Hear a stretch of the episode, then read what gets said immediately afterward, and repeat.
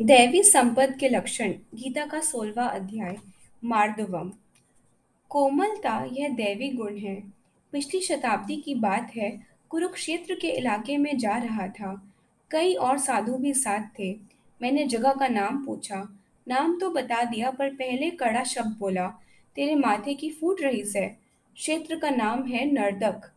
अंततः लड़ाई जो इतनी हुई तो नर्दक ही हो जाना था ना? यह हमने समझा। सनातन धर्म कहता है, यदि कोई घर में आए तो पहले आँखें और मन उसकी ओर, फिर मधुर वाक्य आइए, बैठिए।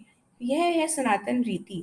रामचंद्र जी की माता ने एक बार भी नहीं कहा कि तू वन मत जा।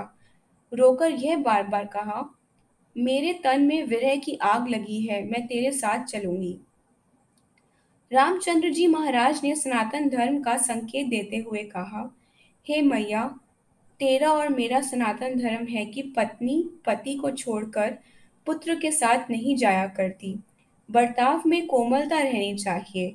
दूध में जब उबाल आता है तो वह बाहर आता है तो इससे दूध की भी हानि होती है।